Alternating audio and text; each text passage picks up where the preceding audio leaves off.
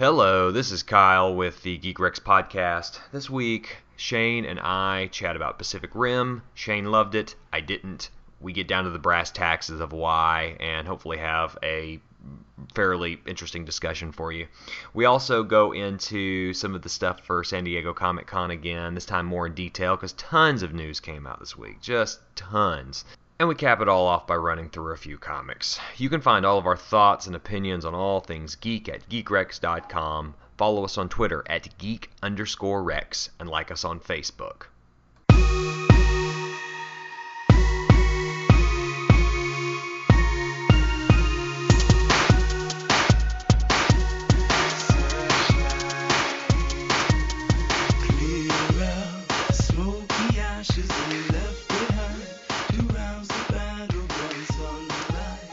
Book that I think is pretty pretty fascinating.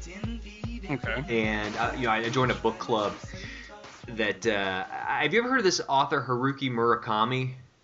Is that, uh, That last name sounds familiar. Yeah, yeah, he's a he's a Japanese author that uh, has gotten gained, gained quite a bit of fame over the past 20 years, but I've never read any of his works. Hannah loves him, so we joined this book club. Uh, that our friend Chris put together, and this is our their first meetings coming up tomorrow. and I'm a slow reader, but I started reading this book about a week ago, and uh, it's very very good. But I'm like at the ebb of trying to get get get done. it's it's kind of a cool book though. It's called Hard Boiled Wonderland uh, and the End of the World, Hmm. and it's it's a book that has like two separate narratives every other chapter. So it's like the even chapters have one narrative, the odd chapters have another narrative, and the one chapter like the odd the odd number chapters like chapter one three you know whatever is very inception like and that uh, it's about like these sort of corporate saboteurs and th- these guys that have like special powers of being able to transmit information into certain types of codes and stuff. And the even number chapters uh, are is about this guy who lives in a walled off uh, like uh, I guess I guess you would call it sort of like a rural wasteland where there are unicorns and uh, and like he can't leave his he can't leave the town and people don't have shadows and all this craziness. So it's uh it's it's I guess the whole point of the book is trying to determine how these two narratives connect. I have to say it's one of the more interesting books I've ever I've, I've ever popped open, and I can kind of see the hype around this author. Is, So this a, is this a novel or a graphic novel? it's a novel. It's a Okay. it's a book with words. Kyle's reading a novel. It's a book with words. So um, I, I I got so excited that I went and picked up two more of his books. I don't know Nice. if they'll be I don't know if they'll be the next books that we read for this club or not, but they um they they they were really cool sounding. I got his book called Kafka on the Shore, and his Hmm. most recent book called IQ eighty four. IQ eighty four is about the length of the stand. So um, Oh, fun. uh, about 1100 1200 pages of book Oh, not more um and th- this one book's only like 400 pages so i i read That's about more my speed, and I'm an avid reader. i know you are you tweet about it all the time i I, I read 100 pages today so That's good. i got i got about a 100 more to go i'm gonna knock it out tonight after we get done here on this saturday night before the book club meets tomorrow afternoon i just Nice. I don't want to have the book ruined for me uh, without having read it all. So, uh, very very important. So I would I would advise if anybody's looking for a cool book, check out Hard Boiled Wonderland and the End of the World. It's uh it's a very unique read, and if you like Inception, um, and it's got a little bit of humor too, which is pretty funny. Uh, a little R rated, but still very very good. Uh, anyway, We're all adults here. yeah, we're all adults. I just, uh, you know, I, I we never talk about book books, so I just thought, what the heck, man? I'll uh, I'll throw out the fact that I'm actually reading one. I'll mention it on on there. Um, but yeah, it's a big week. We had uh, all kinds of news break loose, and our own site has uh, had quite a quite a few jumps at GeekRex.com. Um, you know, we've had uh, maybe our most popular article ever get written, which is insane. I don't even know. I mean, I remember reading it when Hannah told me she had posted it, and I was like, oh, that sounds like an interesting idea. And I read it, and I thought it was a good article, but I was like, oh, well, it's just going to be like our average movie reviews. It'll get maybe 40, 50 views. No, no, it's it's. I mean, it, it, it- the article in question is a comparison of Monsters Inc. and uh, and uh, Monsters University. University, yeah. you can tell I haven't seen either film. Monsters University and uh, Despicable Me 2, and you know, based on a couple different criteria. And uh, yeah, it's approaching like 500 views at this point. Yep. It's on 473 right now. wow, that's nuts. And we got a comment. I mean, that that in itself is a rarity. Yes. So that's like a Bigfoot sighting. Those happen so much. the hint is please comment on our reviews if you don't mind. We'd love Yeah. to hear your thoughts for once. Um, but yeah, it's really cool that uh, that uh, that something something like that's getting such views and it's coming. It seems uh, it seems what's better, uh, Monsters University or Despicable Me is a very popular Google search term. well, they came out at the same time. I think is also uh, Right. relevant. So worth worth noting. Very exciting. And Shane started the first of his series uh, Yep. th- this this week. Shane, you want to talk a little bit more about that series? Uh, yeah, uh, we've been discussing for a while now, pretty much ever since I've been on the site, that we need to do more features and that people like lists and things like that. And I've I've done one or two features, but they've never made a huge splash. Um, I remember I did one about the Sinister Six being an amazing Spider-Man, and then I did, and I think that one did okay. And then I did one about making more movies set in the land of Oz, and that one just didn't do just jack. Um, but yeah, my new one, uh, it's going to be just a series, not regular by any means. Um, regular in that I want to do one or two a month, but not any more than that. Um, it's called uh, Confessions of a Movie Theater Employee, which is obviously referring to myself as a movie theater employee, a former movie theater employee. And um, the first post is just like kind of just tips for how to best make sure you have a decent time at the movies, make sure everything flows more smoothly. Um, everybody's experience is going to be more varied, obviously. But it's kind of just some things are very common sense, but I feel I justify myself well enough as to why I had to establish these things.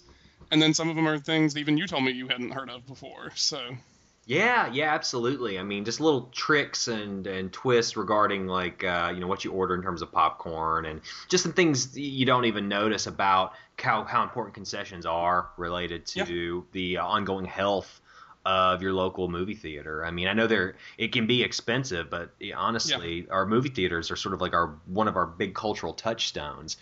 And much like I decry the loss of it seems silly to decry the loss of a place like like Borders bookstore.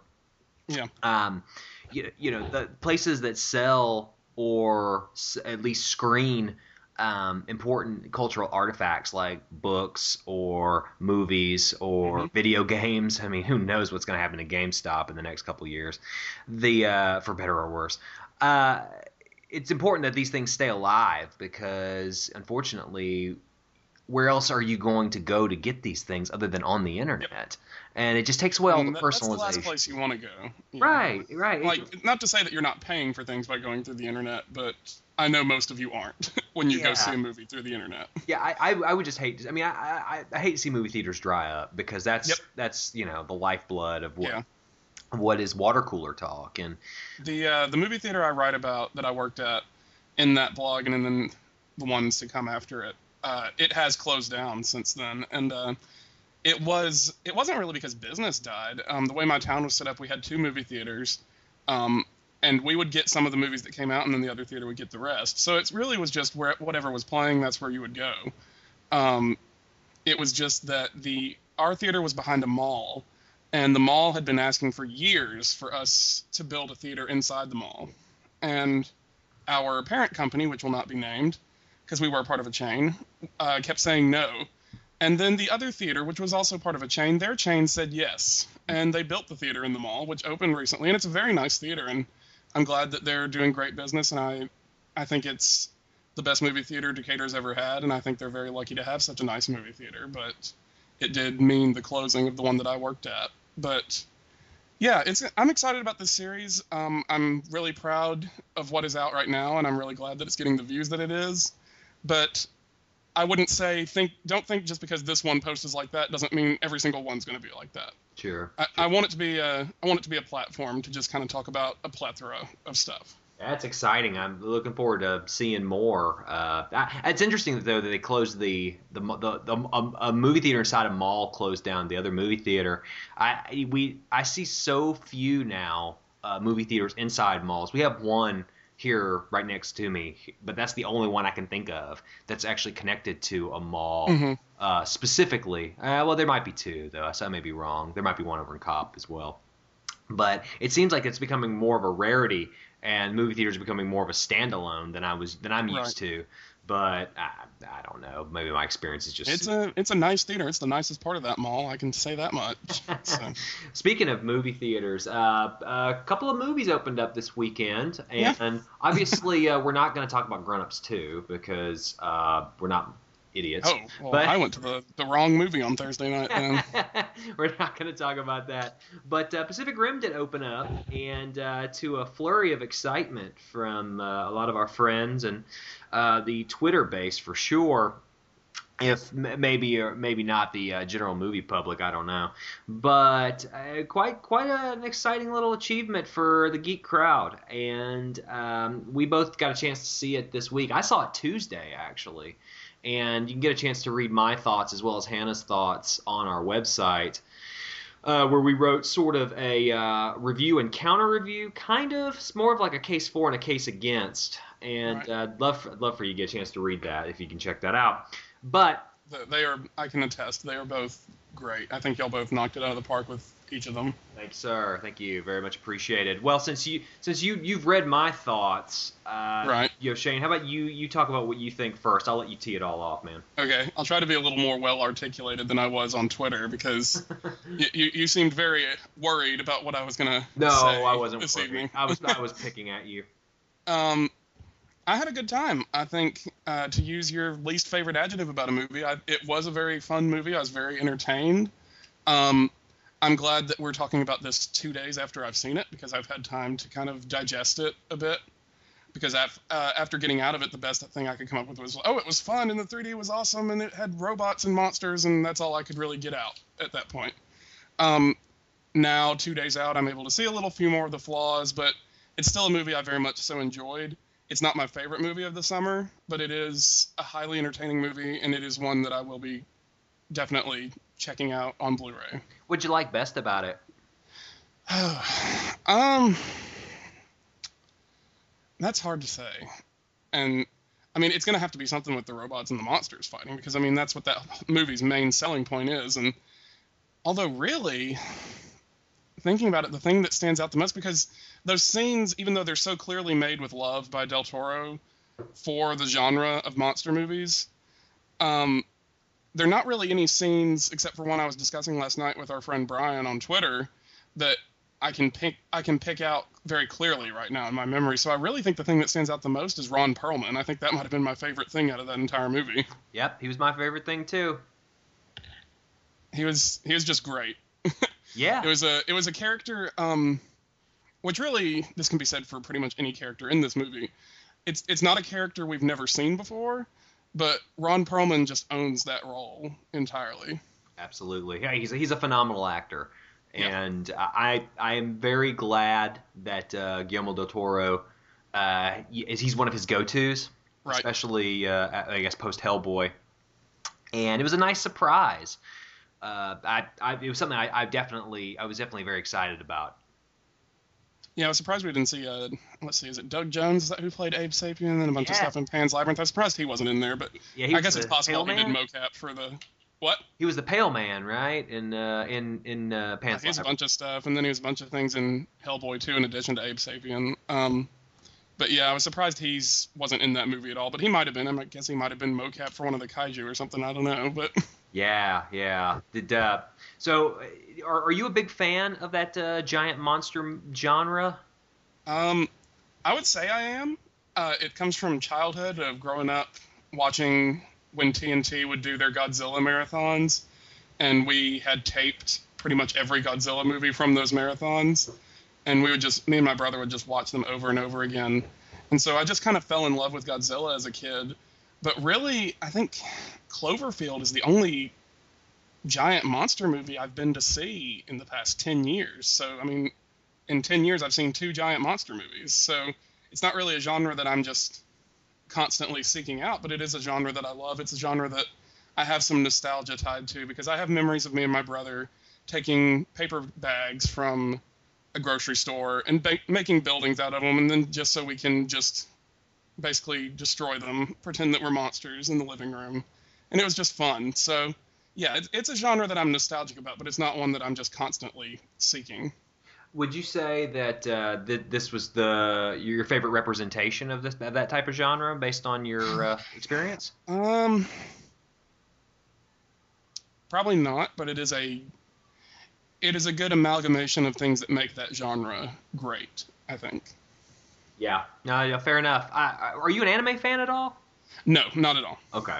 I, I just well, I mean Dragon Ball Z, but that's sure. I, I I wasn't sure because I, I know that the, the film uses a lot of those tropes. So Right, uh, but what boy in the '90s wasn't watching Dragon Ball Z? So oh, I wasn't, but yeah, okay, what boy my age in the '90s? sure. I, I I was probably a little too old by the time Dragon Ball Z hit. Uh, that was probably a little beyond me.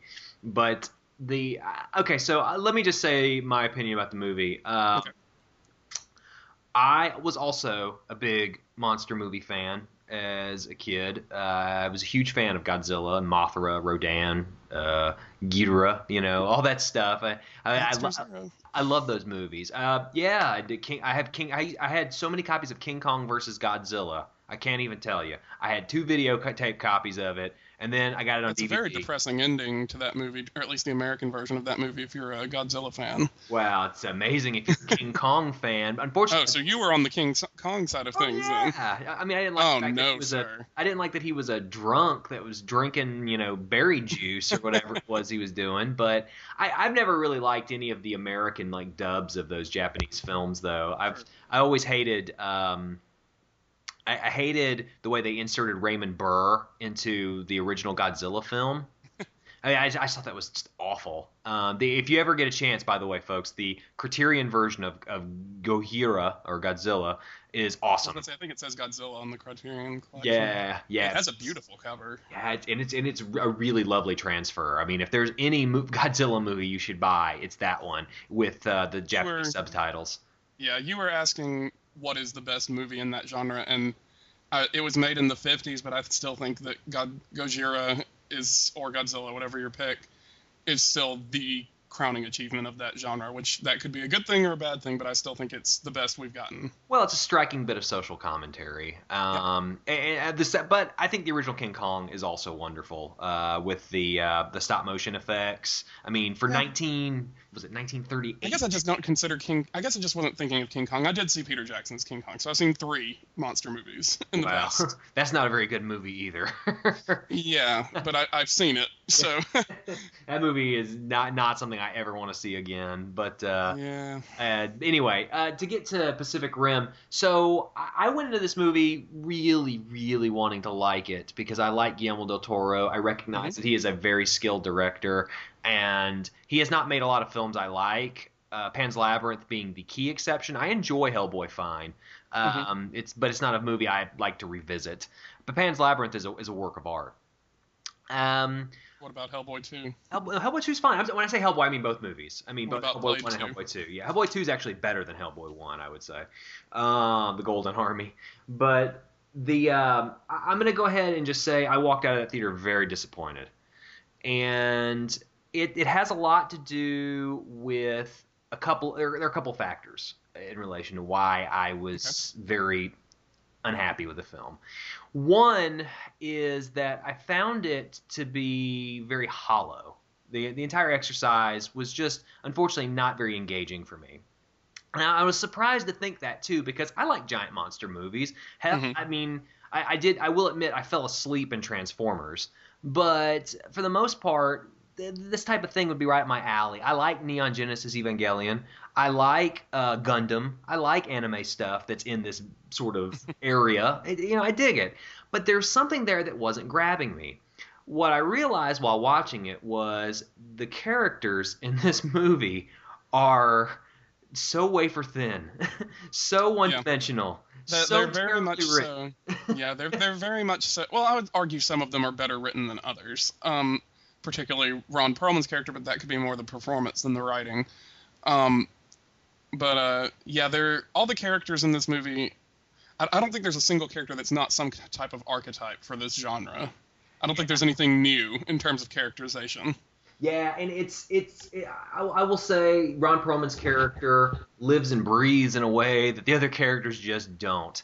And I think my biggest issue falls on the fact that the lead actor was just so terrible that it kind of pulled me out of a lot of the film.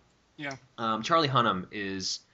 I got to tell you, if there's. If, you know you're doing something wrong when I want Channing Tatum to be taking over your part. I'm sure he's a I'm sure he's a fine actor on Sons of Anarchy with Ron Perlman, but um, yeah, he was the I wouldn't say I don't know if I I'd struggle to say terrible because I didn't react that negatively to his performance, but I think it was probably the weakest performance in the entire film. I would And- say it's the weakest performance I've seen in a blockbuster in five years. It's horrible, man. Oh, I had to think about okay, what was five years ago? 2000. Sam Worthington. Um, yeah, Sam Worthington in Terminator. Sam um, Worthington in Avatar. Uh, no, I think his Terminator performance was much worse. yeah, he, he. I mean, that's a Sam Worthington level performance, and if you can Um, say that, that's bad yeah. news, man. I mean, He, he has a. I'll give Charlie Hunnam this. He has a voice that you could take almost any line he said in that movie and put it over a trailer, because he definitely has a trailer voice, but he doesn't have a very, it, or at least for that role, it wasn't a very good acting voice, I guess. Hey, he sticks out like a sore thumb, man. And you know, I when agree. you you get Idris Elba and uh, Now, I did enjoy uh, watching Charlie Hunnam, but I did not enjoy listening to him. Right. Well, and and that's and that's and that's a part of the other part of the problem for me is the fact that you know it's more the superficial things related to the characters that that try to make them exist rather than any sort of compelling story points. So the, there's this idea that these characters have to connect via the drift, right? Right. But we don't learn enough about any of these characters to make them believable enough to make you think, man, do they have anything to connect about at all?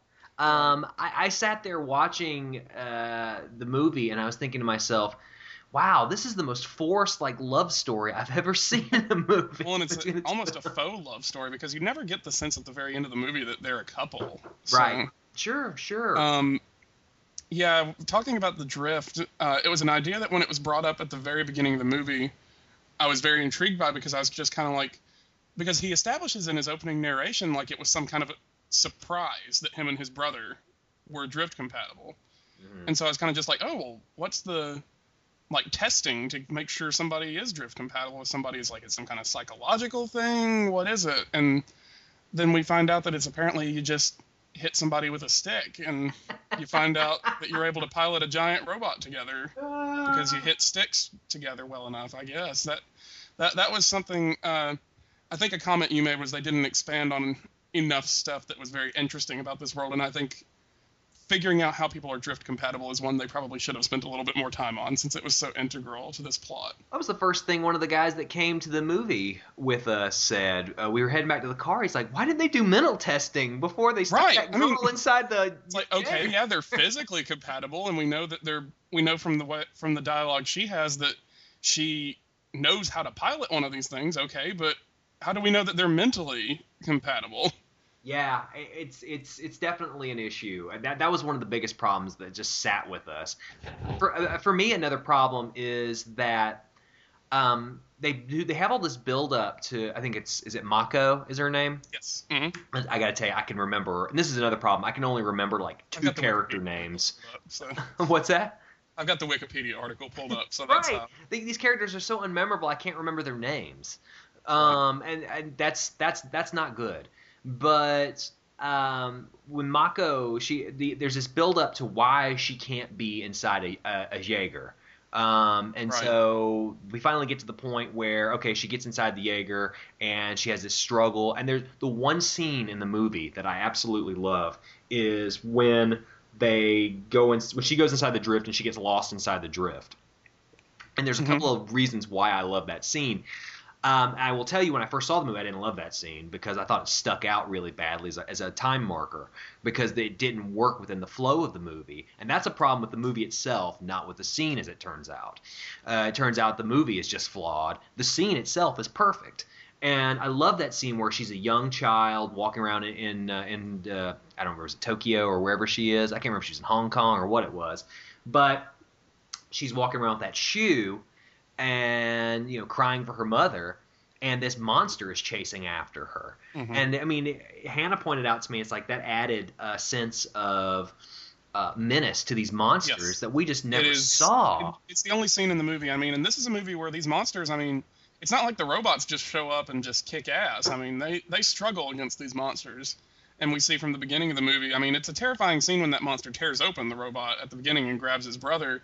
Uh, spoilers, I guess, but um, I really I was thinking about that this morning. I don't know how you can really spoil much of this movie and still ruin the experience. right But um, uh, I, I think even though the monsters were a threat to the Jaegers, um, I think that is really the only scene where the monsters actually felt like a threat to me as a as an audience member. Sure, sure. Um, and that's I think that's problematic a little bit because we should be. Uh, these monsters should should be fearful things, and I think it also speaks to the problem of design of these monsters. Eh, The designs Really? look a little have a lazy. problem with the way they were designed, really? Yeah, I think they look a little lazy. Uh, Do you think that because Del Toro is behind it, or what? Uh, perhaps I'm used to Del Toro being a little more creative, and looking at these particular monsters. And it was pointed out to me uh, on another podcast, and I didn't even think about it, but that all these different categories and stuff. You have this intricately designed system of category one, two, Mhm. three, and when we finally see the monsters, they all kind of look the same. I mean, Well, they all look look at, they all look at least the same size. yeah, and that's a that's a problem. I mean, I know Category Five looks bigger, but he looks just like Category Four, but just a little bigger. about to say he was underwater, but he was he, he I couldn't tell how much bigger he was. That's another problem. There's no Um, sense of scale, and it's like until the only time that I recognized an actual sense of scale for these for the Jaegers and the kaiju was that that really cool scene where the Jaeger is dragging the boat behind him and Mhm. to hit him in the face. That's the one Mhm. time I think, oh wait.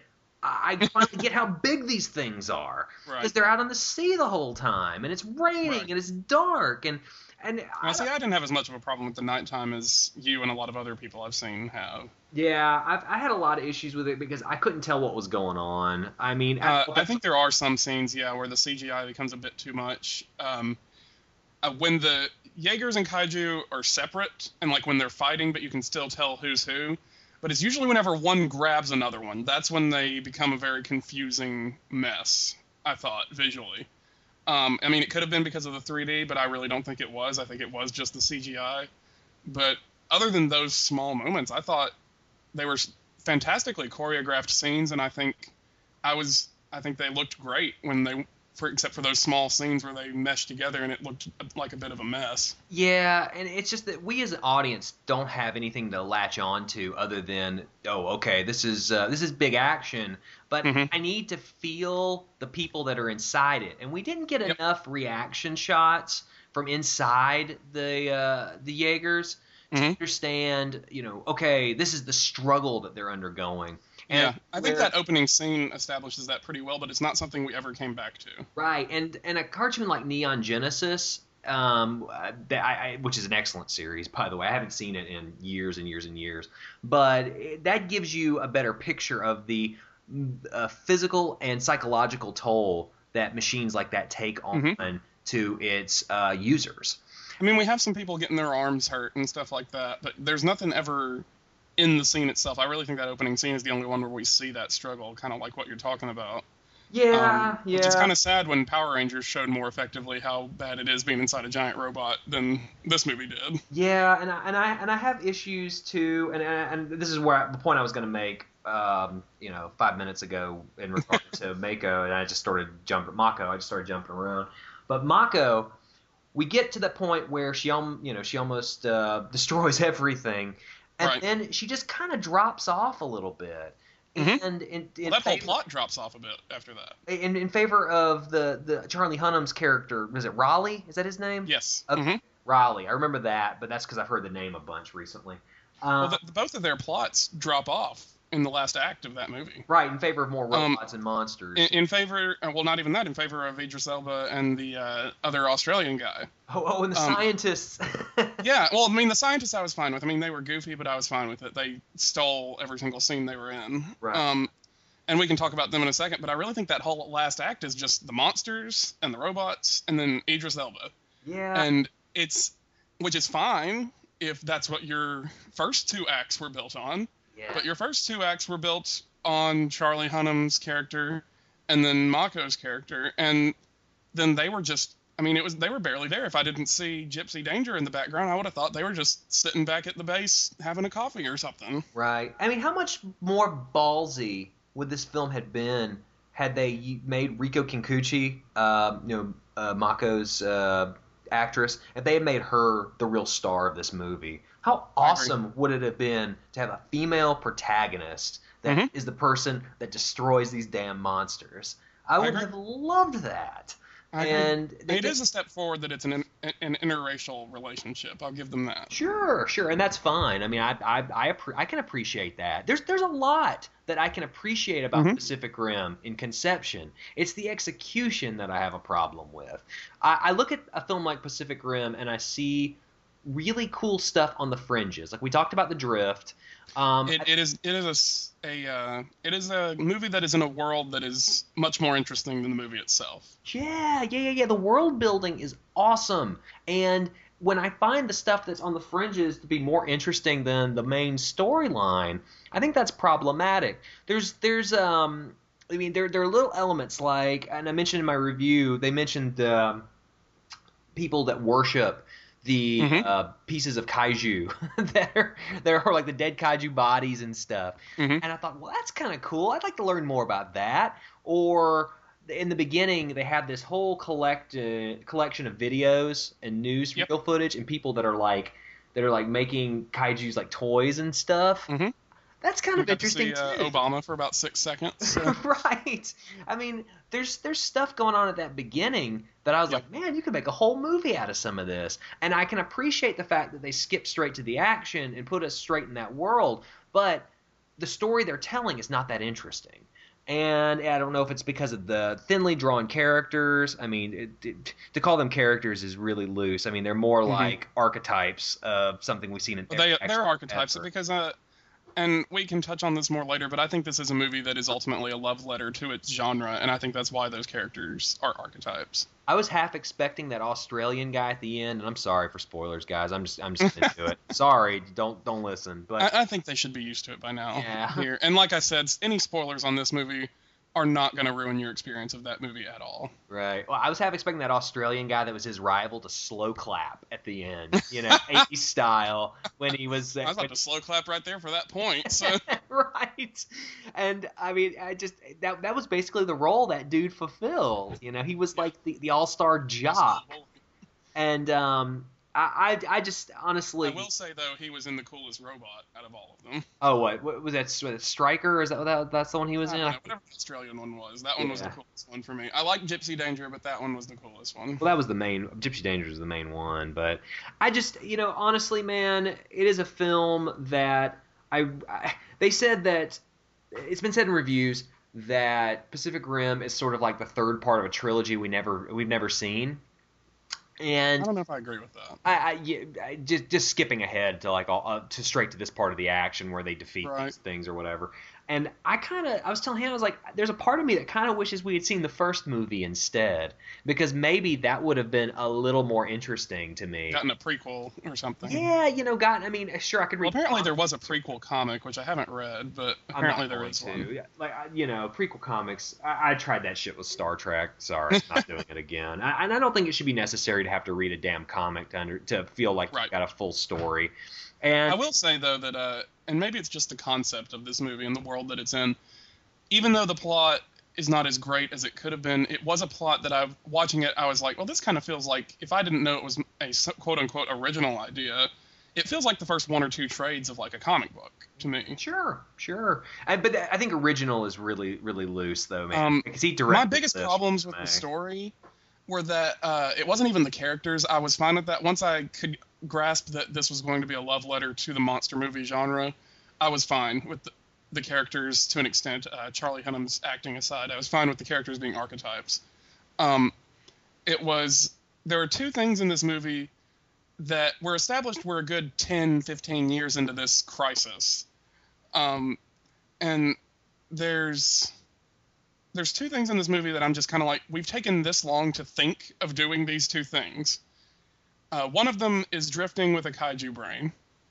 Even though many characters admit it's a dumb idea, I'm really like he's the first. Charlie Day's character is the first one to think of doing this. And then the second being, this is the first time we've ever thought of dropping a bomb on the portal. right.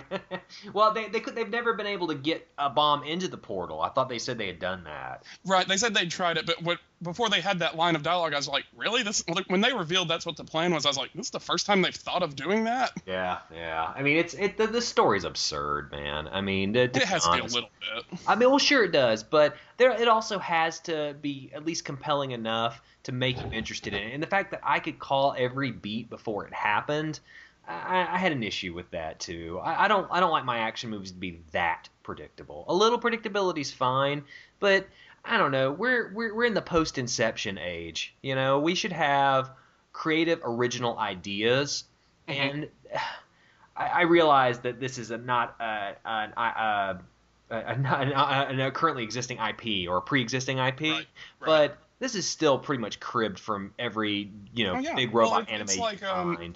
The comparison I think that was most apt to it is like somebody said Kill Bill was Tarantino's love letter to that genre. Yeah, Uh, obviously, it was much more well executed than this film. Yeah, But um. I think Pacific Rim is very much so Guillermo del Toro's love letter to Godzilla and to Mothra and to even King Kong probably, and then to whatever anime he got the robots from. But I, I think it's just a love letter to that genre, and it's just an amalgamation of the things that make that genre great. Um, unfortunately, when you go to make a movie like that, you're not going to make a movie that has a ton of lasting presence in people's memories. Right. um because it's not gonna i mean the action is great. If you're going into this movie looking for big explosive actions with destruction that surpasses even the scale of man of steel you're not going to be disappointed in this movie at all. And let's face it most of the people that are going to go see this movie the few of them that there are they're going to they're going in there looking for action with monsters and robots but i don't think this movie does a ton of things if anything at all that makes me go, oh, that was very innovative. It was more just like, oh yeah, I love these types of movies. And, and that's a fair point, Shane. I just I have to be honest with you, man. I think that there are a lot of free passes being given out right now. I agree. To Guillermo del Toro. I agree. I think if Zack Snyder had directed this exact same movie, the knives would be out. And, I agree. And people would. If, if him and Del Toro had switched places on Man of Steel in this, I agree. Yep. I mean, I think that the quality of these films, um, you know, they they're not equal because I think Man of Steel's a much better movie. I agree. I liked Man of Steel more. but I just I just think that I think this would be in my top ten for the summer, maybe even my top five. I know it wouldn't yours, but uh, no, it was not better than Man of Steel or Iron Man. No, So, hell no. On on neither level, and, and I feel like a big a big comic book nerd when somebody asks me, "Well, what are your two favorite movies of the summer?" and I'm gonna say Man of Steel and Iron Man three. I feel like a Right. you know, but it's true. I think they're the best executed Mhm. movies of the bunch. I mean, especially now, Star Trek could have been. especially when we see how dark all of these movies have been since Iron Man 3. Isn't it funny to think that Iron Man 3 is like the most positive of these films? That it doesn't have like a dystopia that surrounds it. Mhm. It's like it's got like a um there's hope attached to Iron Man 3 that doesn't exist in even in Man of Steel. I mean, it's it's still a dark, you know, kind of Yep. somber movie. And uh that's Well, and it's very weird that we're saying this about a movie that's the third in a superhero Right. series. well, That's usually when the superhero series is supposed to turn bad and everyone acts like it never existed. Exactly. So it's it's it's just funny now in retrospect to think that. I, I never thought that would be the case, but uh, especially when in a year where we get you know a Superman movie and a Star Trek movie, that um, you know the Iron Man movie is going to be the one that I'm thinking, man, that's that's might be the uh, most uh, most in- compelling to continue to watch, but or at least was, easiest to um, watch. Yeah, it was. It's been a very lackluster summer. Horrible, horrible. Let's not let's not mince words. Um, horrible. And it, I, it might be. I'd have to think, but it it might be the worst summer in at least six years It's it's it is darn since bad. 2007 probably. It is- 2007 was when I think the best movie that came out summer 2007 because that was Spider-Man 3 and Transformers summer. That was a bad I- summer too. I think the best movie that came out that summer was Harry Potter and the Order of the Phoenix. That was a terrible summer. I, and I got to tell you, man, this summer, I, I don't know yet. I haven't quite thought this through, but Pacific Rim is definitely down there amongst the bottom for me. I mean, it's it's it may not be as bad as World War Z, but Mind, we did not see Grown Ups too, so we can't officially say that. But in the in the based on what we've blockbuster realm, in the blockbuster True. action realm, I can agree. because I, I, I I don't count. I didn't see World War Z, but I can agree.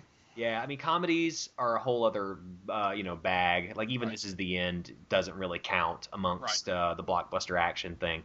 But Well, that poor thing was released the same day as Man of Steel, so it had no hope anyway. yeah, yeah. But I, I like that movie okay, by the way. But um, yeah, I was me. I was lukewarm to it. but it's you know it's it, it does not compare well even to like Star Trek Into Darkness for me in a way, which is it, which is really hard to Um, say because I hated Star Trek Into Darkness. Both of them have action that I was very entertained by. Um, I think I was disappointed in less of Pacific Rim than I was in Star Trek. Um, it's hard for me to say which one I liked more because both of them do things that are great and both of them do things that kind of make me scratch my head. Yeah, I mean, I, with with um with Star Trek Into Darkness, there is it's like the whole second half is just idiotic. Yep. Unfortunately, with Pacific Rim, I feel like the entire script is rotten, and that's where I have major issues because at least Star Trek Into Darkness had compelling character moments for Spock and Kirk. For me, and I'm just talking about my opinion only, obviously.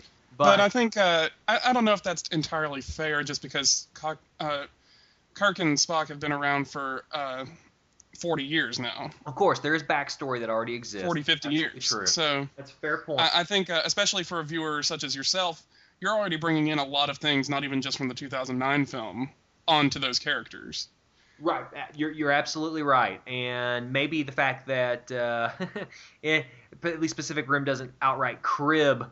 Well, actually, it does crib from other source material, but uh, it doesn't Well, of crib course, from another because it's that movie. Because uh, That's true. It's not a, it's not an outright remake of anything in general. yeah, it's yeah, um, it borrows, it takes just the kind of pieces that Del Toro loves of bu- a bunch of different movies. It does borrow some scenes directly. Uh, let- let's just let's go ahead and call a spade a Uh, spade. yeah, there. there's there's there's a scene in particular that made me want a Rodan remake. I'll I'll say that much. yeah, oh, with the with the thing sprouts wings or whatever. I mean, oh my gosh, I thought I was gonna have to change my pants when I saw that because I was expecting that thing to be dead, and then its wings sprout. um, there, there's there's some beautiful art direction in that movie, Yeah. and, I, and I like that a lot. I wish more of the movie. it- The problem is, I wish the direction of the movie had been different. Um, I think Yeah. that I think a more a more interesting, compelling movie in the Blade Runner, um, Star Wars tradition could have been made.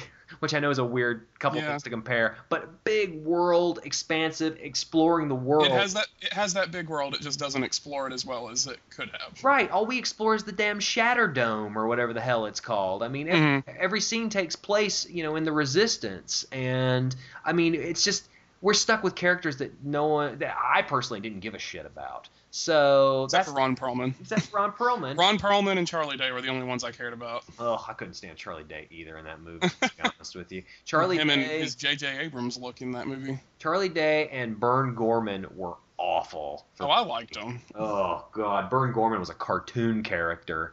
It He was, but I liked it. just I mean that's and that's fine. I mean I just when Independence Day has better characters than uh, Pacific Rim, there's an issue. I mean that's We know you're not a fan of that movie. I don't like Independence Day, but at least I can identify char- individual characters from that movie. I think um, when you look at the box office performance from last night too, it's there's there's certainly some things that uh, at least give us a little pause. And I will say, I, while I did not like Pacific Rim, I certainly did not want to see it do worse than Right. Grown Ups Two. Which, well, I don't think that's something anybody should be shocked by. I yeah, I, I know I was a little um, rough on Twitter when I said this, but I still stand by it. That if you are honestly shocked that a movie, a comedy movie that made a lot of money, that its sequel with very recognizable names is making more money than a movie with no names, um, you must have been born yesterday. Yeah, I mean the fact that Warner Brothers put a two hundred million dollar movie on Charlie Hunnam is a problem. I think they should have cast that role more accordingly. I don't know if that meant Channing Tatum or if that means I think a bigger name could have helped it. a bigger name than that. I mean, I, Um, I mean, people Movie's fun. recognize. I think there are people that could recognize Idris Elba's face, but they don't know who he is, and they would have recognized um, Gorman from Dark Knight Rises, yeah, but they wouldn't know his name. right, and that, that Um, that's literally it. 'cause No, believe me, the Sons of Anarchy crowd ain't showing Right. up for Charlie Hunnam. Um, Well, my brother did. fair enough. um, my brother's a big fan of that show. Yeah, yeah, but okay. So I mean, they could have. They, I mean, uh, even somebody like uh, Chris Hemsworth would have been a better choice. busy. Oh, of course he's busy, but I'm just saying somebody like him, a more recognizable name, Yep. a bigger I face. It could have been a buddy. It didn't have to be somebody already. Well, it's it's tough saying Channing Tatum's established, but he is. Um, somebody more established than or less established than Channing Tatum, but somebody at least everybody knows. Right. Um, uh, nobody knows who Charlie Hunnam is, yeah. and sadly, this is not going to be the movie that changes that. Um, Warner Brothers marketing strategy was a joke, man. They, they they advertised this thing for geeks by geeks, and Well, and it was a joke leading up until the movie started in the theater because I got to tell you, I know they want to save some stuff for Comic Con, but Warner Brothers and Legendary are nuts for not putting a Godzilla teaser with this movie. oh wow, yeah, no kidding. Uh, just that seems like an utterly. Uh, That is the most obvious choice you could make. so so both companies are putting out those movies. They- Yeah, they they're both yeah. Warner Brothers and Legendary are doing Godzilla, and they didn't put a trailer with Pacific Rim. Oh, I'm I'm surprised then. Uh, that, Morons. that- that- I'd be surprised if there's not like crossover at some point. I don't know about a crossover, but good lord, you're, people are there to see giant monsters, and you're not going to sell your big giant monster tentpole movie for next summer? You're stupid for not doing that. I know, I know. Um, I mean, all you had to do was show Godzilla walking around town and breathe fire. It could have been a 30 second trailer for all I cared. yeah. At least let people know a Godzilla movie's coming out. Maybe its foreign box office will help it. Uh, I agree. I think I think that movie's going to explode overseas. especially was there was a joke made in one review that Pacific Rim is the first movie that uh, is title its title reflects more its intended audience than its actual Yep. film content. I'd agree. and that's probably true. It's probably going to do very well in Japan Oh, it's and gonna. China. Oh yeah, Japan, China, all those countries that eat up 3D movies. It's gonna just do boatloads of money. Yep, yep. I, I will say this though, I never, never want to hear about the destruction in Man of Steel ever again. Ever agree. again. I don't care if you're nerd director God made that movie or not. That movie has just as much destruction as Man of Steel, if not more so. So, we, um, we can only hope that uh, the movie Guillermo, judging by his rate right now, the movie Guillermo del Toro makes in five years from now will be as good or be better than this. what- what's what's his next movie on tab? I don't even remember. God, that guy promises so many movies and then only one of them gets made. Like everyone is making such a big deal because that rumor came, or not really rumor, but that quote from Del Toro saying that he wants to make a Slaughterhouse Five movie came Oh, out, right, right. and everybody was so excited and forgetting that he has announced Pinocchio, From the Mountains of Madness, um, Justice League Dark, Yeah, yeah. um, Haunted Mansion, uh, a third Hellboy movie. Um, this guy, this guy attaches himself to a bunch of things and then never goes through with them. Pacific Rim is his first movie since 2008. yeah, he's got significant issues with um, with, with over over uh, guaranteeing himself to other projects, and I don't know if it's because he's flaky when he drops out of them or if he has studio issues. I know Mountains of Madness there were studio problems, Yeah. but. I, he just kind of comes into something, drops out of something. Like The Hobbit was a whole big. I think he's kerfuffle. he's the kind of director. He's a great director to wheel out to Comic Con and get people pumped about his movies, but he is not great about getting them churned out. Yeah, no, fair enough. So uh, let, let's wrap this up. Um, yeah, my grade's already online. So what what would you what grade would you give this, Shane? I give it a B. Fair enough. All right, solid B, huh? I'll yeah, I'll give it a B, and I will go ahead and say that nobody should be shocked at it's. Uh, I'm not going to say it's going to do terrible at the box office, but it's don't be shocked when Grown Ups 2 does better, Yeah, and don't be shocked when Godzilla does better next year. yeah, Yeah, that oh, that I think that's that's almost a guarantee. Then again, the last time we had we saw a Godzilla movie, it bombed. So Name recognition. Name recognition is going to do better than concept. yeah, So, sure, sure. Um, okay, so another thing I wanted to chat about really fast before we get to uh, our very long news section. yeah, this Um, is going to be a very extended episode. Yeah, no kidding. Um, I got a chance to see Beware the Batman on Mhm. Cartoon Network this morning, and you know I think there had been some people that had been a little nervous about that series. I guess I because of think its that's a fair assumption. yeah, because it, it's a it's a different take on Batman a little bit. Um, like, I wouldn't have a problem with the design if the creators hadn't been all like, "Oh, we're not doing any of his major rogues gallery." Yeah, I mean it's it's definitely a different different take on that area of the mythos. Um, you know, it's it's CG. It looks it, it but it looks like slightly better CG than that Green Lantern in the animated series, which I I thought was Mhm. Kind of dreadful in parts. Mhm. Um, though people there's some people that'll kill me for that. I was about to say, I know some people are very attached to that show. Ugh, no, sorry. I, I just thought that was a lot of lost promise there. But um, the, a couple different things ha- appear in the first episode, and one of the most noticeable parts is one that it's a younger, darker Batman, obviously, with that which is a bit of a takeoff, uh, or at least a, uh departure from the Batman Brave and the Bold cartoon, which was the thing that uh, most recently aired, which I Mhm. loved, by the way. So it's a little darker. He's a younger Batman, and I guess it's sort of Batman in his first year. Is he brand? I was about to say, is he brand new as Batman? I think so. I think this is like a year one, year two kind of Batman. Um, he, he's very much in that Batman Earth One tradition, kind of a hothead a little bit, and his Alfred is a lot like the Batman of Earth One, That's what I've uh, heard. where he's he's a former MI6 agent. He's bald. He doesn't have any facial hair. Um, he, he really reminds me of a mix of like Daniel Craig and Jason Statham. And it's kind of a cool take, actually. It sounds horrible, I realize, but when you watch it, you're thinking, man, this is this almost replaces the need for Robin in a way. If, uh, Hmm. if Alfred is this awesome, and you know the the rogues that they show in the first episode are uh, Professor Pig and uh, Mr. Toad, and uh, those are both rogues that Grant Morrison created during his uh, run on Batman and Robin, which is a run I love, by the way. But it, they- they're really kind of kind of awesomely designed, and it, it it's a, it's a neat take on those two characters. Uh, P- Toad is sort of the uh, the sidekick of Professor Pig, and they have this whole scheme that they're pulling, and they they they they incorporate some of the greater DC universe in the series as well, at least so far, because one of the guys they try to kidnap is Michael Holt, who you know becomes Mister Terrific eventually.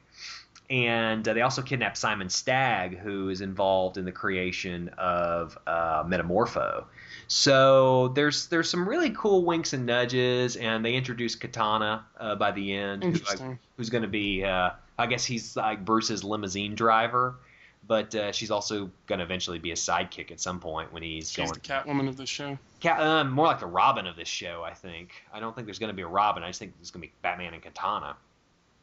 So, first episode, I really dug. I thought it was a you know a huge step forward from Green Lantern, and it had it had just enough story to keep me going. And uh, we'll see what what happens next. I mean, they they, they got a bunch more villains that are going to debut. The only real real familiar one to most audiences is going to be Ra's al Ghul, but there's uh, you know they're gonna have like Magpie and a bunch of other villains that uh, Anarchy. I think Anarchy is gonna be the main villain of the series. Well, Anarchy's about to be in Arkham Origins, so maybe that'll be familiar to some people.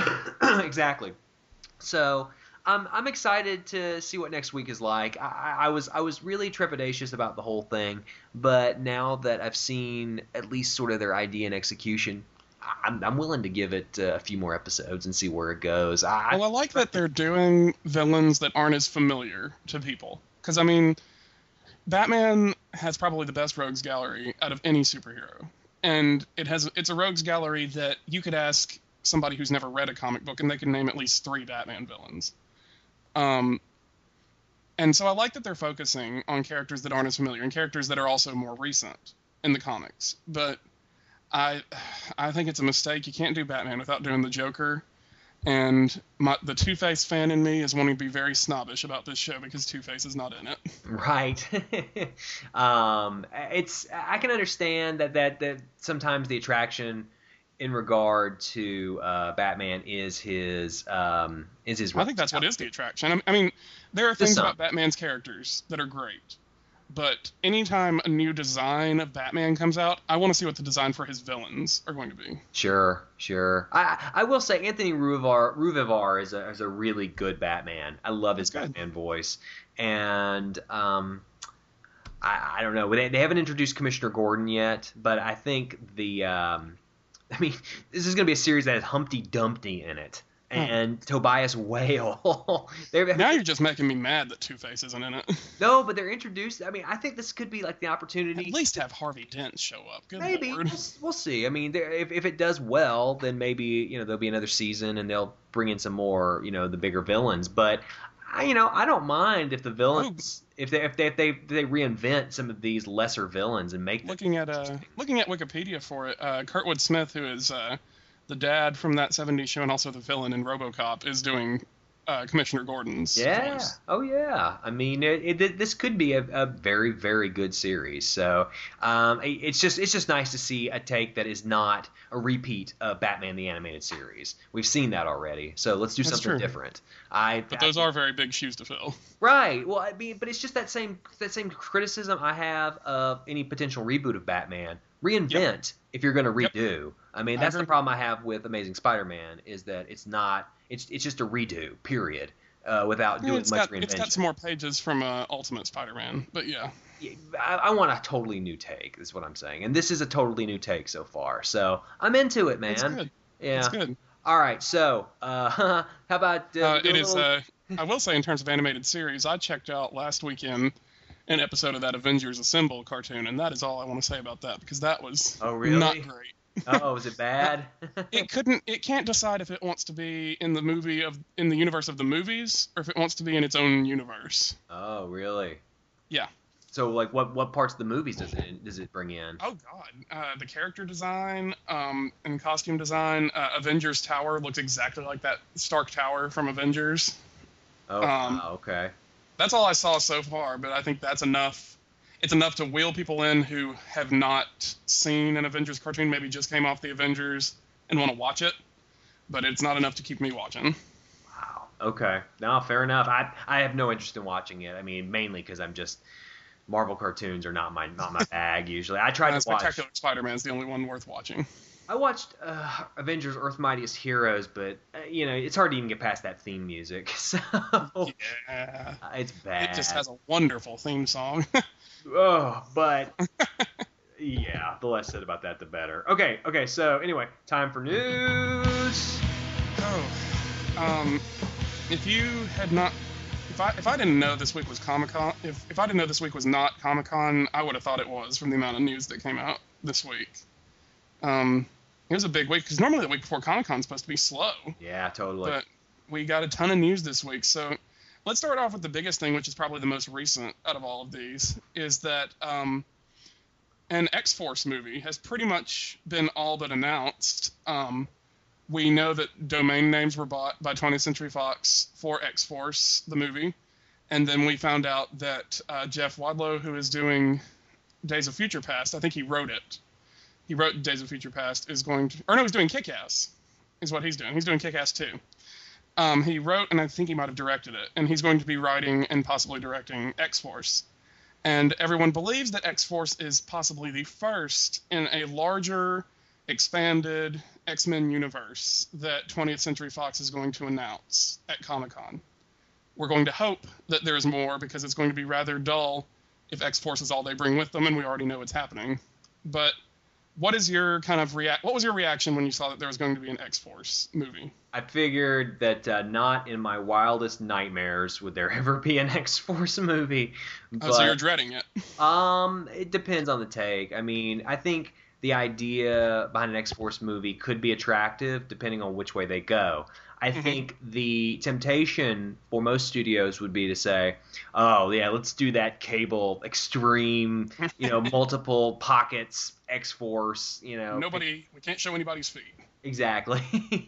I think that the Rob Liefeld X Force is sort of their would be their their their most uh, likely direction. Well, But I- apparently it is because apparently Liefeld's the one who broke the news um, after the uh, domain name thing had been found, Liefeld's the one that took to Twitter and said, "Oh yeah, we've been discussing this for a while." Yeah, yeah, exactly. So that that's that. I would fear that. But Yeah. uh, on the other hand, Well, he's not writing it, so it could be. No, uh, but, but what I'm saying is though that there have been two wonderful takes on X Force and that concept uh, in the past, you know, decade. Mhm. And if you ever get a chance, um, Mike Allred and Peter Milligan did a wonderful run on X Force that became X-Statix, and that was more of like a pop art, almost parody of X Force. And it, it really kind of gauged in on things like reality TV and really sort of persuaded a lot of that, uh, you know, the obsession with reality TV and celebrity that we have now. I mean, I know it's- that uh, I know Rick Remender's Uncanny X Force is also one. Yeah, that's the other one. I mean, that's the other the other good X Force run, and that's more of a cyberpunk Black Ops X Force. That's also very good. It's not as good as X-Statix, which I think is one of the greatest X Men comics ever made. Um, but it is, I will say, of the past ten years, that's another great run. Remender's run, I've been reading it. I'm almost done with it now. Uh, but it's got a terrific apocalypse arc, and if they were to go in Mhm. that direction, utilizing you know Wolverine and Deadpool, Oh, if we finally get Apocalypse, that'd be great with, Yeah. with me. So Well, sure, and, and and that'd be fine if they're if they're heading towards an age of apocalypse kind of thing. But you have no idea how excited I'd be if they come out saying Age of Apocalypse is going to happen. I know, well, it'd be the one way that they could wrestle a little bit of excitement away from Marvel Studios. Is I just don't know that they would do it do in Days of Future Past because alternate timelines with X Men it is a common thing in the comics, but it would wear thin with audiences very easily. yeah. Uh, How, how crazy would it be though if think about this, and this is the thing that that Marvel.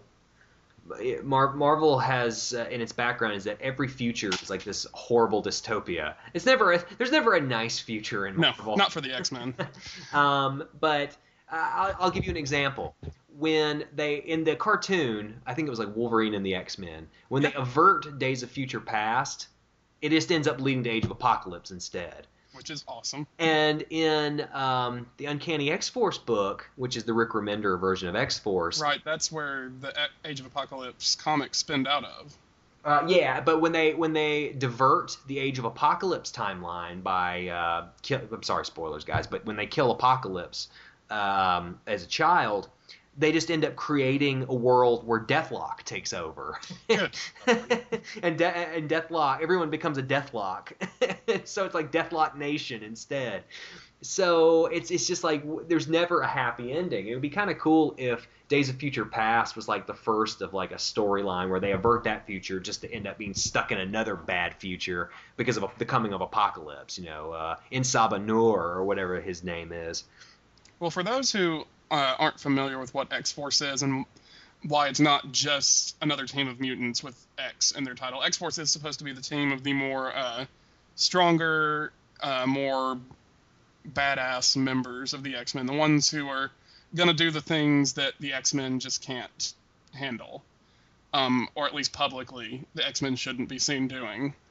So that's the reason I have some predictions for who will probably be in this movie. Do you have anybody that you would like to see be on the team for an X Force movie? I mean, it just depends on their take. I'm sure it's probably going to be more Rick Remender based in the end. I think Possibly I think without Deadpool, maybe. Well, no, I think Deadpool would be absolutely in the film. Uh, I think Deadpool is probably the the main thing for them.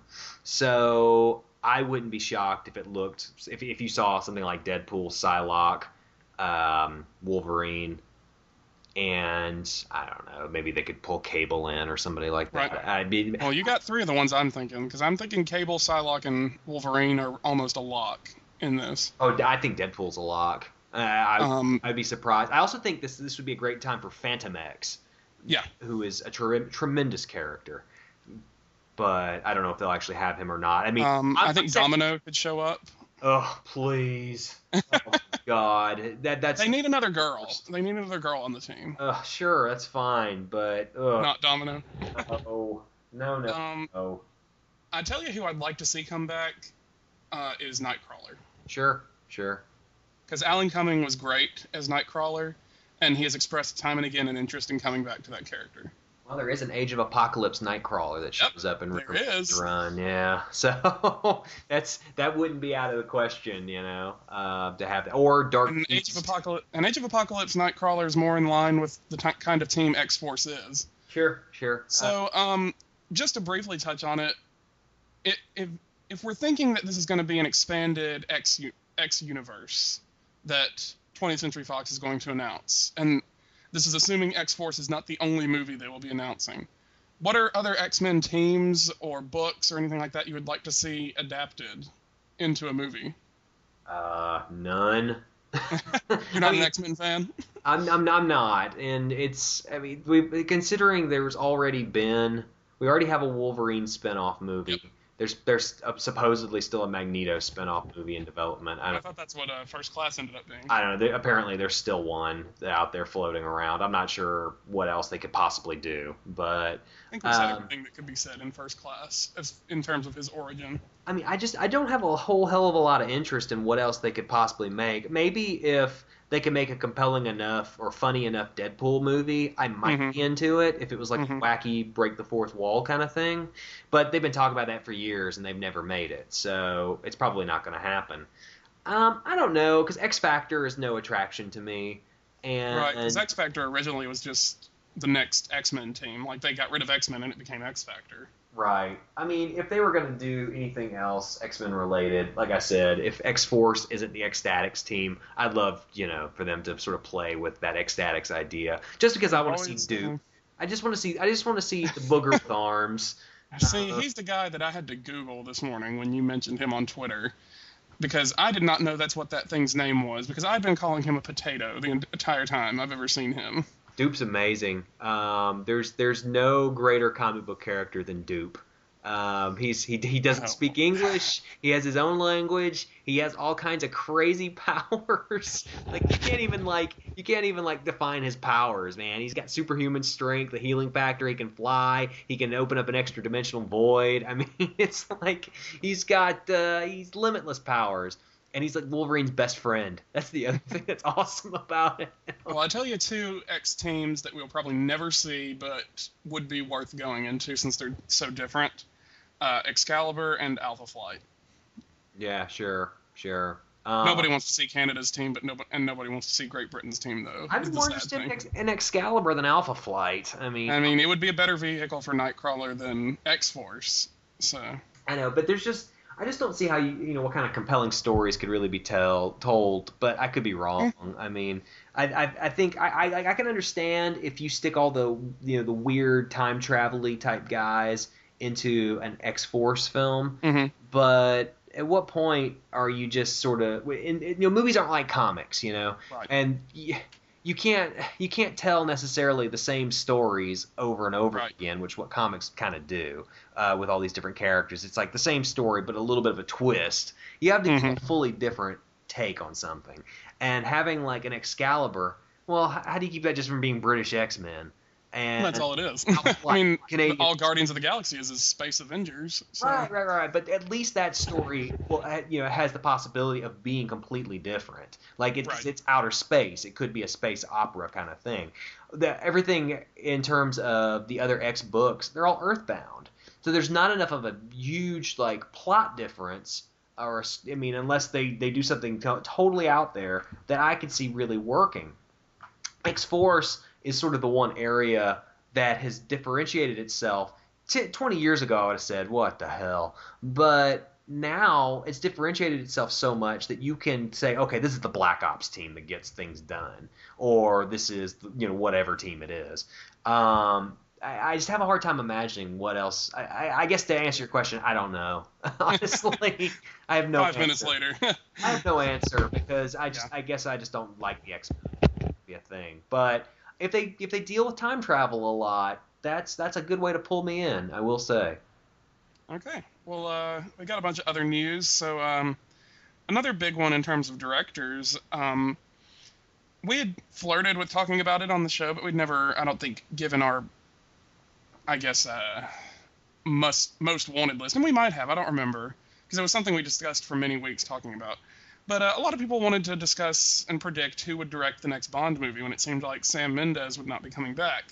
Well, that was all pointless because Sam Mendes will be back for the next Bond movie, and it comes out in 2015. And I think you're kind of like me, where I think that's probably the best decision they could have made. Yeah, I mean, Skyfall's tremendous. So, I mean, at least from a technical standpoint, maybe not so much a script end, but uh, I think having that team in place, a little more comfort around that process is probably going to be very helpful for whatever the sequel is. Um, especially since they've sort of lined up into the classic Bond mold now. Yep. So I think that is very, very good. I- I'm excited about it. I, I assume you are too, right? Oh yeah, um, Skyfall sold me on Daniel Craig as Bond, so I'm excited to see that, and I'm excited to see Ralph Fiennes as M. So Well, and I, that's what I was worried that if they picked a new director, that whole team would fall apart. Like they'd lose the Right. cinematographer, which was that you know the, their their greatest the draw. best thing about the movie. yeah, yeah. I mean, Roger Deakins is awesome. So, and then you know the composer, uh, who who's fine, but you know, it, it's all it, they all sort of meshed together in like this perfect soup that worked for me that elevated a not so great story. Mm. And now I'd like to see now that the John Logan's coming back and writing the script on his own without those two other idiots that have been writing James Bond scripts for the past 15 years. Um, since gosh, I think post Goldeneye they've been writing the James Ooh. Bond movies. Um, and so now that those guys are finally gone, they can you know they can create something that's a little more their own and maybe a nice homage to the uh, to to the you know the 1960s days, the Sean Connery stuff. So I'm excited about it, man. I think that this was the best move, and I guess mon- Um, money wins out. right. I'm, I don't know how many nods will be in this new movie to the old series because I think the reason Skyfall had so many is because of it being on the 50th anniversary of Sure. James Bond. sure. But I do think they will kind of stick. They've it's set itself up too much to be more like a traditional Bond movie to it for it to not follow that format somewhat. Um, but anyway, um, with these uh, Marvel movies, the Marvel Studios movies that have been coming out, do you watch the uh, one shots that they've made, the little short films? I watched the. Uh, I didn't watch the most recent one with um, you know about the Item 47 or whatever. watch That, yeah, but I watched the other two. Like I kind of. I I watched the one that sort of filled the caps about Hulk. Right, right. Explained why Robert Downey Jr. showed up in the Hulk. Yeah, which was uh, it tells that tells you uh, at what point that Marvel Studios finally got their continuity straightened out a little bit was when Yep. Joss Whedon came in, and right around the point of, of Thor and Captain America. Uh, but yeah, I watched that one, and I, I watched the one with Coulson uh, stopping a uh, was a gasoline store or gas gas station right? Yeah, he was trying to choose donuts. That's all I could remember. Yeah, so uh, that, those are the only things that uh, that I've watched, but I mean, they're, it's fine. They're, they're fun little movies. Um, I think that one about the Hulk is their probably most important one since that was a good way to straighten out their continuity. Yeah, Um, but we've got one that's coming out which could be just as important, possibly. Uh, it's going to focus on Agent Peggy Carter from Captain America, and they have the actress coming back to play her. Uh, they're going to be screening it at Comic Con next week, and it will be on the Blu-ray and DVD for Iron Man 3. Um, is this one that excites you a little bit more than Item 47, or are you, do you think you're pr- probably going to skip this one as well? um, you, It apparently takes place a year after Captain America. Did you say Hayley Atwell? I'm Yep. there. I, I'm I'm in love with Hayley Atwell, so yes, I am there no matter what, man. uh, I'm a big fan. She's a good actress, but I like Yep. looking at her. Okay then. Um, and then she's going to be back in Captain America: The Winter Soldier as well, but she'll be under a lot of makeup in that movie. Um, Yeah. all right, so uh, we got two big comic book news items that came out, which was even more surprising considering it's not Comic Con yet. Uh, one big one is that Marvel Knights is coming back, which was the line for uh, people to write stories that uh, weren't necessarily they were in their own continuity the marvel knights universe was but they didn't necessarily have to be beholden to the 616 continuity. Um, they were stories that were more graphic and more intense and just kind of showing a darker take on marvel's characters. And so we had three marvel knights titles announced and my biggest regret with these is that they're all miniseries. They're all five issue miniseries. So we have marvel knights spider-man which is written by uh, Kyle's favorite writer, Matt Kindt, and Heyo. from an artist called Marco Rudy, who I've never heard of. Excellent artist, yeah. Um, are both of them on Mind Management? Oh no, M- Matt Kindt draws Mind Management. So um, Yeah, Matt Kindt, Matt Kindt is his uh, Matt, Matt Kindt draws and uh, writes Mind Management. What is Marco Rudy known for then that you know him? Uh, the most thing, the most, the biggest thing he did was like a was Swamp Thing for a while. Okay. Uh, he's real. New 52 Swamp. Thing or before? Yeah, New Fifty Two Swamp Thing, and he also did. God, what else did he do? Um, he did some Final Crisis work. Okay. Like I think he might have done some fill-in work in the actual Final Crisis series. I'm sure there's something else I'm just totally forgetting, but uh, yeah, he, he worked on Final Crisis, and I mean he's just he's just a very talented artist, just young, young, but Mhm. done, done a lot of good work. Now, I would have guessed that because it's Marvel Knights, that Spider-Man is going to be about Peter Parker being Spider-Man and not Doctor Octopus in Peter Parker's body. But then the description for the second one, uh, Marvel Knights X-Men, makes me wonder if maybe it is going to be in the 616 universe because it is about uh, Wolverine, Rogue, and Kitty Pryde recruiting students for the Jean Grey School, which is what the Xavier School is now. Um, and that one's going to be written by, let's see, this article doesn't tell me who the writer is. Um, do you know off the top of your head who's writing the X Men one? Uh, it's the guy. Oh, here it is. Uh, Brahm Revel Yeah, and the- Chris Peter. the guy who does Guerillas. Okay. Which is uh, about militant gorillas. Which is And then we have okay, and then we have uh, Marvel Knights Hulk, which is going to take place in France, and it is written by Joe Keatinge, and the art is by Peter Piotr. I don't know. I never knew how to pronounce that name. Uh, Kowalski. I'm not familiar with either of those people. Matt Kindt's the only name I know. Yeah, yeah. I, I had some interest in the uh, the Marvel Knights Hulk, and I'm trying to remember why that was. Who's the writer on that again? Uh, Joe Keatinge. Yeah, Joe Keatinge. Okay, because he did Glory. That's why. Um, Okay. And Glory is. Well, they've released covers for the X Men one and the the Hulk one, and both of them have pretty decent art. Yeah, yeah. I mean, the, the art looks tremendous all the way around. I mean, the, I think the idea behind this Marvel Knights line is that Marvel is trying to do a a, a more indie take on their characters. Mm-hmm. It kind of reminds me when DC did Solo, which like I think I talked about last podcast or two podcasts ago, which was you know DC giving um, free reign to a number of different artists that uh, may not necessarily have worked for them much, like guys like Paul Pope and uh, and Howard Chaykin and guys like that. I think Chaykin did one. I can't remember. Maybe not. But uh, just just random people like that, though. They came in and did that kind of work. So I think that they're they're trying to reinvigorate this idea of the Marvel Alliance line, which was more of their street level characters and not really quite as hardcore as the Max line, but a little more adult content. I think Right. they're trying to turn Right, because Marvel Knights used to be uh, Daredevil, Ghost Rider, Elektra, and Punisher. Right, and then some of those guys ended up getting shot over to Marvel Max instead, and because I guess Ghost Rider and Punisher lend themselves more to. Yeah, Punisher Max and Ghost Rider Max, and then Wolverine even got a Max series. Yeah, so now I think their their aim is to make Marvel Knights more of the uh, just it's just an indie flavor, uh, a neat take. Right. And Joe Keatinge and Matt Kindt especially are the kind of guys that you could see you know really doing something interesting. I, I can't wait to read that Spider-Man series. Yeah. The Spider-Man one should be interesting. I want to know more about it because it could potentially be confusing for people who are reading Superior Spider-Man. So, I'm gonna check them all out. I mean, it's the first time that I'm just gonna like buy a Marvel book sight unseen, uh, but uh, for the most part, Well, I'm sure uh, they don't come out till October. I think that's when Spider-Man starts. So I'm sure there will be more sights seen over the next few months. yep, it's a good Um, start. So uh, then we had another new comic series announced. Um, we already know Marvel's next big event after Infinity, which is a bit of a groan that they have already announced their next big event, which starts in December, and it is called Inhumanity.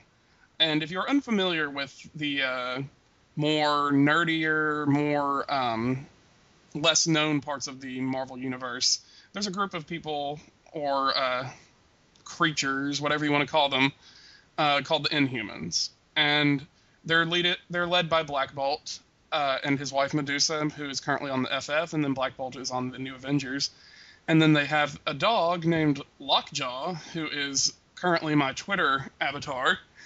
Um, so even though I'm not a huge Inhumans fan, I do like Lockjaw. He's awesome. But um, they're they're getting their own event, uh, which is presumably related to some things happening in Infinity, because I think Black Bolt has some kind of role in Infinity. And uh, it's getting the Inhumans are also going to get their own series called Inhuman from none other than Hawkeye writer Matt Fraction. And Fraction's take on this series is going to be about people in the Marvel Universe becoming Inhumans. And so we have this cover that has like Cyclops and uh, Iron Man and I think Wolverine and Spider Man and a bunch of people that are apparently going to be getting these new abilities. And then from there, he says it, it is going to be a comic that is very heavily inspired by Game of Thrones, being about kingdoms that are at war with each other. So, need we even ask, Kyle, are you excited for this series? Sure, why not? I mean, it's it's Matt Fraction, and he's on a real roll right now. Uh, I think Hawkeye is probably Marvel's best, if not one of its best books. I mean, Yep. or excuse me, best. It's one of its best, if not its best book. Um, and Daredevil. I mean, outside of like Daredevil, but I and FF. I'd say Thor gives them a run for their money. Oh, sure. And FF is also very good, but that's also a Matt Fraction book. So I don't know. It's you know Matt Fraction works better in a little bit more of the quirky side of things.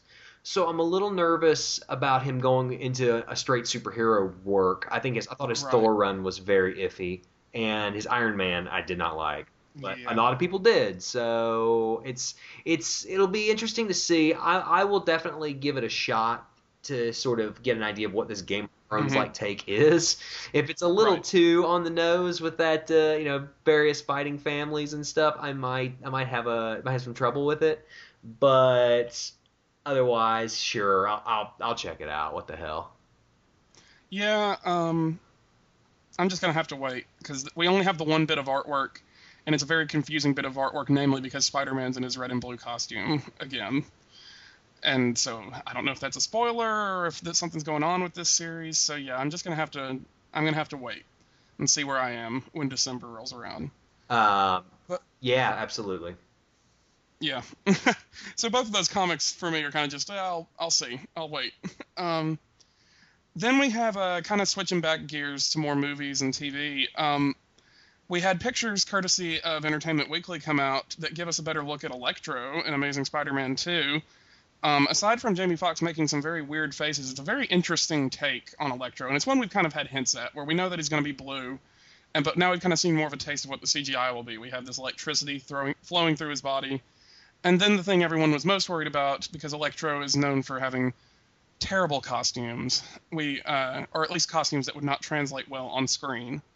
We get to see Electro's costume, and it, it's a very downplayed costume, but it's not really a great costume either. It's not as bad as if they did his uh, big yellow lightning bolt mask, but it's not a great costume either. What reactions did you have to seeing this picture or these pictures of Electro? I thought he looked like that that movie Powder. You remember that movie Powder? I've never seen that. it's about this guy that's bald, pale, and he has like electric kind of powers or magnet powers or something.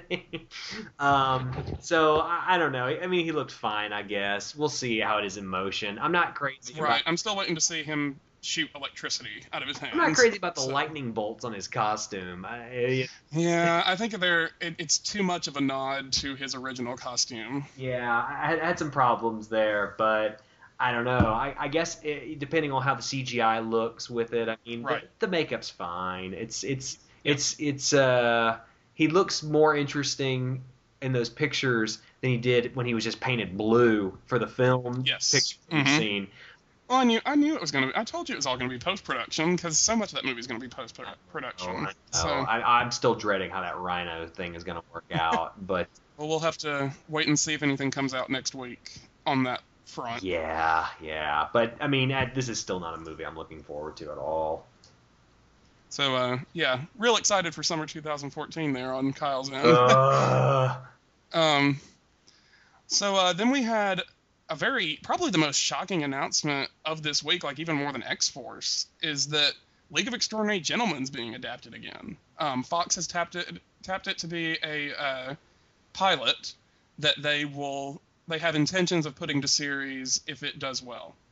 Um, and the way it is word the way Fox has order, worded this order to pilot makes it seem that we will at least get to see the pilot. It, the pilot will at least air in kind of like a monsters type of fashion, where we get to see it, but if it doesn't pick up as a series, that's all we'll see.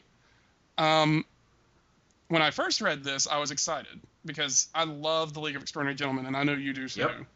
So something that could possibly a new adaptation would be great. I think TV Uh, I think I think League of Extraordinary Gentlemen is one that could work as movies and it could work as TV. So either I'm really fine with. Um, we got that one movie that it, we're that's all we're gonna say about it. Um, is that it was a movie, but um, I was excited. It could be a new interpretation of it, and anything that gets us anywhere closer to adapting Volume Two of that comic is fine with me because that is the best. That's some of the best comics I've ever read. Is Volume Two of League of Extraordinary Gentlemen. Um, but then we got news of who's going to be showrunner on this series, and he's also going to be an ex- executive producer, and he's also going to be a writer, and his name's Michael Green, and that name might not be familiar to some of you listeners, but uh, his uh, resume will seem very familiar, and it's not good. Uh, he was involved on the first two seasons of Smallville, which is when Smallville was at its absolute worst, um, debatably. Uh, he was on the last season of Heroes, which is not up for argument. That was Heroes' worst time period. Um, so much so that my brother acts like that show has only had one season. Yeah, I died Um, with him. Uh, and then he was involved with Green Lantern. If, if things weren't worse enough by the fact that he was on Heroes, he was involved with Green Lantern. Now, he was also involved with The River, which was that show from the guy that did uh, Paranormal Activity that never really took off. Oh, really? I never saw it. So, awful. so we have a guy who's not known for being part of very good TV shows, or at least TV shows when they were at their best. Um, and this is a guy that's going to be writing one of the most intricate, intricately written comics in the history of the medium. Yeah, it's unfortunately uh, League of Extraordinary Gentlemen has not been treated very well. I mean, the movie's the movie's terrible, and Oh, it's awful. and, it, and it's written by a very good writer, which is, who is James Robinson of all people, and that's that's that's always been one of like my biggest disappointments ever because I remember my father. That's a movie he wanted to actually take me to. You know what I mean? Like it, it's often that you drag your parents to see a movie. Uh, this is one of those ones where Dad and I were equally excited to go see it, and we I never even read the source material at that point in time because I think I was in high school maybe. And so we we went, and boy, the deflated attitudes afterwards when we walked out of the theater. Um, yeah, I, I think the only noteworthy addition that that movie makes to the comic is adding Dorian Gray to the team. yeah, because adding Tom Sawyer is not helpful. Makes no sense. they just wanted an American on the team, and, and so you can understand why Alan Moore hates Hollywood studios. well, not only Tom Sawyer, Tom Sawyer with a car. Yeah, I know, I know. Tom Tom Sawyer, who uh, you know became Alan uh, Quatermain's uh, uh, basically his his his uh, surrogate son in a way. Pretty much.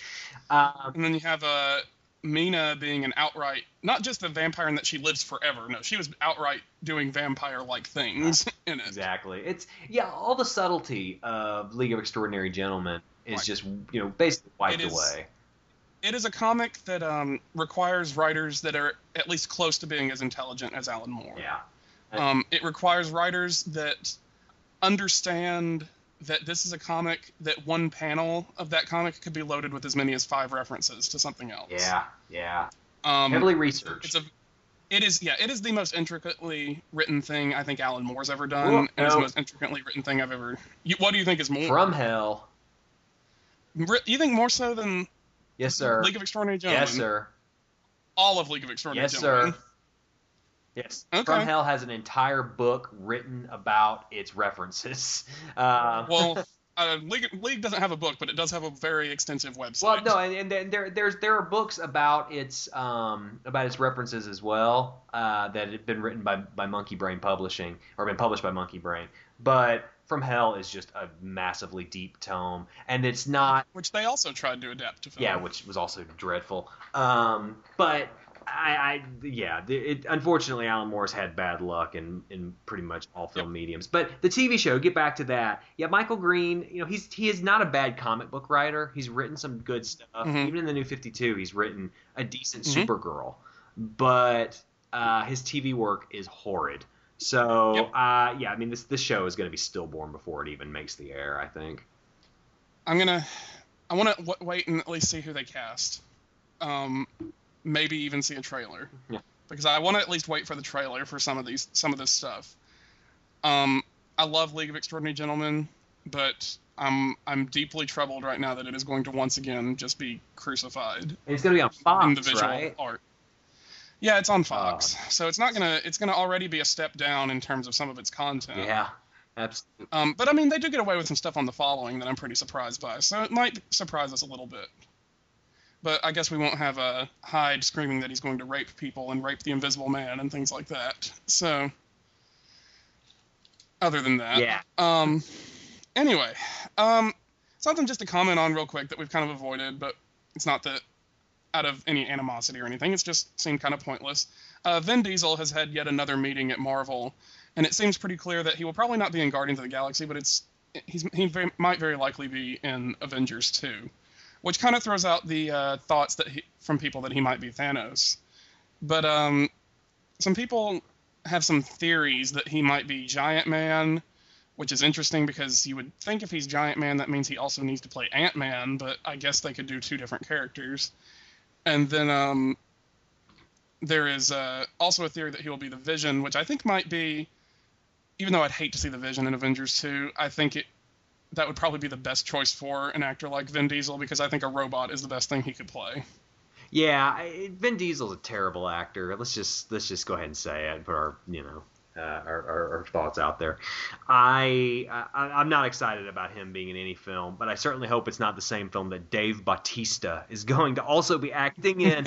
uh, that that I, you think things can't get worse than Vin Diesel acting with Dwayne Johnson? if it's with Dave Bautista, my head's gonna go through this fucking desk. Well, I don't think he's going to do a whole lot as uh, Drax. Probably so not. I mean, drag, drag he's just going to be the guy that's going to be on the posters, and he's going to be the guy that is extremely violent. But then even then, you would assume Rocket's Rocket Raccoon's violence is going to overshadow his. Yeah, yeah. So I don't know. It's it just seems like Marvel uh, really, really wants to cast a humongous name for one of these movies, and I don't think that's necessary. I think they already have is the problem. Yeah, they, I mean, it's they like those rumors that they were chasing Adam Sandler or Jim Carrey to be Rocket Raccoon. Um, I mean, that's. I mean, it's just the wrong direction for the studio to try and go in. I mean, Right. it's they. I mean, they, they're doing fine without it at this point because they've created a a mega a mega huge franchise now. Without Mhm. that, I mean, they reinvented Robert Downey's career, but that's pretty much where it stopped. Um, everything else is, you know, these are young, new, not new guys, but newer guys, not household names. I mean, Chris Evans is not a household. Samuel L. Jackson. I mean, yeah, but in in small parts, he's not like necessarily on all the posters and stuff. So it's yeah, Mark Ruffalo is my maybe the next biggest star of all these guys. I'd, I'd argue Chris Evans. No, hell no. Are you kidding me? Mark Ruffalo is a much bigger star than Chris Evans. The uh, Chris Evans wasn't in shit. I mean, he was in Fantastic Four, but he's not remembered for that. So uh, Mark Ruffalo's been in big movies. So True. you know they they don't. I mean, it's it just seems like a, a the wrong direction to go in at this point. There's no reason to cast Vin Diesel in Avengers two than uh, than uh, than th- that I can think of. I mean, it just seems like a ridiculous notion. Unless he's playing a tree or something. Yeah, maybe he's You know. playing Well, Groot. as long as that tree, I was about to say, as long as that tree's not Groot, then it'll be okay. I mean, Although maybe he'd be fine as Groot. Maybe he maybe he won't mess up three words. So it's, it just seems like a bizarre choice for me. But whatever. I mean, they they they, Yeah. they, they haven't they haven't uh, failed with the public uh, in a while. So you know. not yet, just in a while. Yeah, and well, I I think I think uh, you know, Incredible Hulk and uh, Iron Man two were were stumbles, but uh, I mean, uh, from a box office standpoint, you gotta crawl before you walk. yeah. But now now they're doing just fine, so we'll we'll, we'll, we'll see what happens. They they're apparently smarter than me. Yeah, I guess we'll find out. Um, so that's all I've got for news. I know it was an extremely long segment, but um, I, I'm honestly thinking that next week we might just have to do news the entire time because if we got this much news the week before Comic Con, I can't imagine how uh, just littered with news next week is going to be. I know, and then we're probably gonna have to uh, you know even have uh, have like an entire San Diego Comic Con episode, so it should be should be fascinating. Uh, Sun- There's only one big movie coming out next week, so I think that's entirely possible. Yeah, no kidding, no kidding. Um, okay, so let's just talk comics for a minute, and we don't have to like go into super huge depth here, but um, I only read my DC comics because of my my lack of time this week. I've gotten some Marvels that I bought, but I just haven't read them, uh, my Hawkeye or my Daredevil. But I did read uh, the the the books that come out of like the uh, big two at this point, which would be uh, Justice League, Superman Unchained, and the latest Snyder Batman. Mhm. And uh, so let's talk about that Justice League, man. That's the, sort of the big one, uh, which is the Yeah. which starts off the huge Trinity War crossover that uh, is taking over Justice League, Justice League of America, and Justice League Dark. So Shane, did you enjoy the uh, issue? Um, I will be writing a review of it pretty soon, within the next few days. Okay. But I will say that it is probably my favorite issue of Justice League, and that if the rest of the issues of Trinity War are as strong as this one, it'll probably be the best story they've done in the New 52. Yeah, I think so too. Um, I mean, it's I think the crossover has some really nice potential to be very Mhm. interesting. I I I will say I had some issues with how I think it felt a little clunky. Like there was just a lot of action being sort of shoved into one issue without much Um, breathing Yeah, space. it could have. Yeah, and it could have been confusing if you haven't been following uh, both of these, at least Justice League and Justice League of America, because uh, since Geoff Johns is writing both, which I think is a positive for it that he has been writing both, because it makes it a very smooth transition when the JLA shows up in this issue. Um, but it could have been confusing as to why all of these things that are suddenly happening, all these culmination of events, why that matters. Yeah, and I also think the Doctor Light thing was terribly unearned. Like, I- Yeah, um, that was very strange. Um, that they decided to kill him off. I would have n- never guessed him until somebody said it was someone who was added recently, and I was kind of just like, well, why did we even bring Doctor Light in if it, he was just going to be killed? Well, I mean, it's just it's it's so unlike a Doctor Light anyway, and he was so obviously going to be the um, the victim here. if there's if somebody was Right. going to get killed, he I mean he, he might as well have been wearing a damn red shirt, man. well, and the t- the whole time they've been selling this as, oh, a hero will fall, and it's like, well, he hasn't done anything heroic yet, Yeah. so he can't he can't be considered a hero, right, exactly. Especially since he's on the Justice League of America. That team is anything but heroes. Right. It, it, it, it's it's a little bit misleading notion. Though I guess you could argue that Madame Xanadu being in that explosion that may have killed her. Madame Xanadu with her oddly specific tarot cards. Yeah, I know they have the heroes on them. It's very strange. Like no, no guess, no no room for guesswork at all as to who this card's supposed to be about with Superman on it. yeah. Uh, Um, I mean, it was still a, it was a good story structure that I still appreciated uh, that happening, but it was very odd that her tarot cards were that specific. Um, even though I can agree with the action and I can agree with the Doctor Light thing, I still think it's a very very strongly written issue. It is written so well and so much. It's so great to see all of these stories finally come to a culmination. Especially Shazam being added to the Justice League somewhat. Yeah, I, I'm I'm I'm glad to see the actual integration of Shazam into the main storyline for once. Yep. That that was a nice step for. It was to the point where uh, if Doctor Light hadn't been killed, I was very worried for a few pages that it was going to be Shazam, Sure, sure. Um, that- since he since he was the whole reason all, both of those teams came into conflict. I was like, oh crap, it's Shazam. right, and especially considering that they had they haven't actually um, they haven't actually announced an ongoing him. Right. uh, but anyhow, the I, I think that uh, it was a decent start. I, I I'm not crazy about. I don't care about Superman killing somebody. Uh, I just uh, that's fine to me because I, I that I don't know. I, I have no I have no attachment to the idea that he's all pure and good. Um, but I do have issues with how it occurred because I just think that it just was sort of forced, and I am Him being possessed. yeah, I mean, it, it or just to whom like it, there there there really wasn't an emotional investment in that character. And had he gone and killed, say, I don't know, Katana or Vibe, Right. You know, one of the characters that uh, you know it's probably gonna have a canceled title anyway in a Mhm. couple of months, uh, then that would have been fine if they had just decided, out of hell with it. Let's just try and build up this character and shock everybody by murdering them. It just seems like one of those characters would be easy enough to just sort of burn off. Um, And I really think it's the fact that Superman was the one that killed Doctor Light is what they were expecting to shock everyone.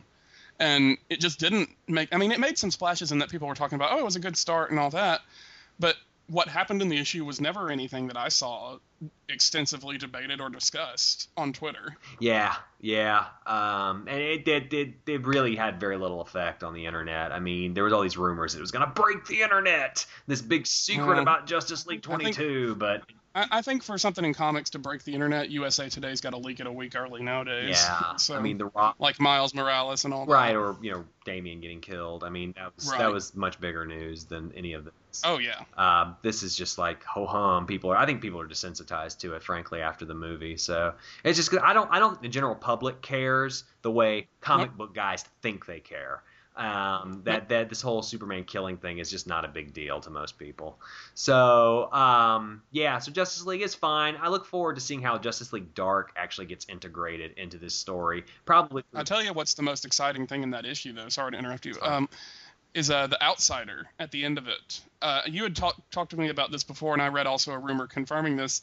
Is that we know that the outsider has lost his world because that's what they established in Justice League of America with Martian Manhunter trying to read his mind, and uh, that world is supposed to be Flashpoint. So if that's what's revealed, it could make him a very interesting villain. Maybe. Um, there's also this rumor though that that uh, Forever Evil, uh, the crime syndicate of America, you know, from Earth Three Yep. or whatever, Mhm. could be involved. With Owlman and all that is on Yeah, it. Yep. Owlman, Ultraman, uh, Superwoman. Um, that could be. Um, I think that could. yeah, that- mhm. The outsider could have something to do with that instead. Who knows? He, he does look kind of like. He Al- hasn't been on any of he hasn't been on any of the covers for uh, Forever Evil, so something tells me he doesn't survive Trinity War. Probably not. I, he, I, I'm just saying the outsider has always been prior to um, pri- prior to Flashpoint. The outsider was a term that was used for Alfred pre-crisis. Like it was like his secret identity or something at some point. He does look like Yeah, and he looks a lot like Alfred. So that's something else to keep in mind, I guess, uh, for uh, potential uh, you know twists regarding Alfred uh, or regarding the outsider. That would be a shock. I'll I'll give him that. Um, I will say though, uh, Batman number twenty-two to sort of move on to the next book. Yep. I thought that was a really cool, cool issue. Oh, I loved it. I loved it as well. Yeah. I thought it was I, great. I'm, I'm, I'm really into this zero-year storyline, and I didn't like the first issue because of that unfortunate censored panel. I just thought that was horrible. I yes, I thought that was a little too much. Ugh, awful. But since then, I've really been digging. Um, I've really, really been digging where uh, the where, where it's been going regarding the Red Hood and some of the uh, direction of like pre-Batman Bruce at this point. I like that Yes. he's still he's like just as active as he would be without the costume on. You know, he's still Yeah. you know still this is. The, it didn't require him becoming Batman necessarily to be a vigilante, and that's a, that's a different. I think it, yeah. I think uh, I think the fact that it's uh his origin, it's Batman's origin, but it's a Bruce centric approach to it, and that is exactly how you make it something we've never seen before. Because as great as Year One is, and as great as it is a Batman story, it's a Batman story. It's not a Bruce Wayne story. So I think making it a Bruce Wayne story is a great way to make it your own. Yeah, I agree. I agree. Um, and I think I think that this is some of Greg Capullo's best work on the entire title. I think I the coloring that uh, that's being put into his pencils are just lovely, and it's just I think Danny Miki has really like made the art on that book pop even more than Jonathan Glapion was as inker. So um, that book is really still one of the best ones DC's pumping out. I mean, That uh, awesome. that whole conversation with Bruce and Edward Nygma was one of my favorite parts of the whole issue. Yeah, I don't. I don't really like uh, Riddler's sideburns though. Look a little ridiculous. they are a little out of control. Yeah, I, I'm not crazy about that, but I am interested to find out who the identity of Red Hood One is. It's the Joker. I, yeah, I mean, it, I, I think that's the logical answer, but it seems like the book is trying to hint that it's Edward Nygma based on face shape. But I don't know. It just that seems too obvious as well. I'm, I'm, I'm, hoping there's a an interesting twist, and it's going to be somebody just totally left field. But um, yeah, it's it's it's a good story, and I think I- I'm I'm looking forward to sort of seeing what when we finally get to that flashback from the first part, where it looked like Mhm. Gotham was destroyed. Um, Yeah, it was a very um, uh, what's the name of the movie? Um, I Am Legend kind of Gotham. Yeah, it was really strange. So, and I, I'm assuming maybe that has something to do with him becoming Batman. So, Yeah, and it's hard to tell if it it's hard to tell at this point if it was Riddler or Red Hood that caused it. right, right. So, um, it, it'll be it'll be good. I, I will say. But I think uh, I think the Red Hood gang is the best villain he's done since the Court of Owls, though. Yeah, yeah. I mean, his his take on the Joker was fine, but but it wasn't my Yeah. favorites. But this is definitely um, something that he's been building to since the Zero issue. So it's it's it's definitely a, a good a good title. I, I would still say this is one of DC's must pickups. Um, Superman Unchained, you only kind of liked it. Is that what you told me? Um, I gave it an A minus on the splash page, which uh, if I was going to give it a number out of 100, that'd be about a 90. I'd give it. Um, I thought it was better than the first issue, but it's still not a book that is just blowing me away. Yeah, I, I'm, I'm with you. It's it's spinning a lot of plates. I'm with you. I, I, you know, the Jim Lee art is still not. I'm not loving it, but um, compared to every other Superman book that's coming out, that's not Batman Superman, it is like a godsend. So, Yeah, um, I think Snyder. The best part of the issue is Snyder's writing of Superman's inner monologue. yeah, he does a very nice job with Superman's inner voice, and I'm interested a little bit by the concept of this Ascension group. Um, I think as a terrorist organization, uh, they they have an interesting. Uh, uh, way Style. Yeah, well, they have, they have an interest. They have an interesting theme. I mean, this idea of destroying technology. I, I- I'm into that. I'm not so crazy about this hidden Superman thing that the government has. Yep, and I'm I'm not interested in Luthor either. Well, I'm interested in Luthor because you know, there hasn't been a good New 52 Luthor take since Luthor sort of came and vanished in uh, Grant Morrison's run. So I'd like to see a nice Luthor story. Uh, but I mean, this is my Superman book for right now until Greg Pak's Action Comics starts in what is it, November or December or something? I think it's November. Yeah, I, I mean, this is the only Superman book I'm getting, so I, I'm, I'm making the most of it.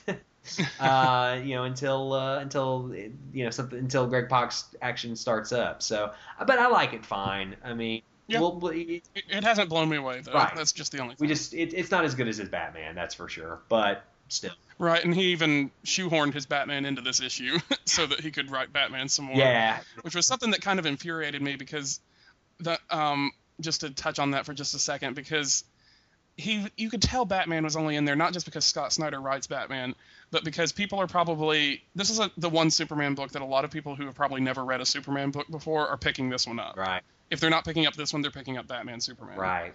and so they want something familiar, and so they put Batman in this, and they put Lex Luthor in it, and um, let people be more familiar with those characters, and then ease them in. And I mean, it's fine what happens with Batman, but I feel like none of the information learned in that scene is something that necessitated Batman being in the issue.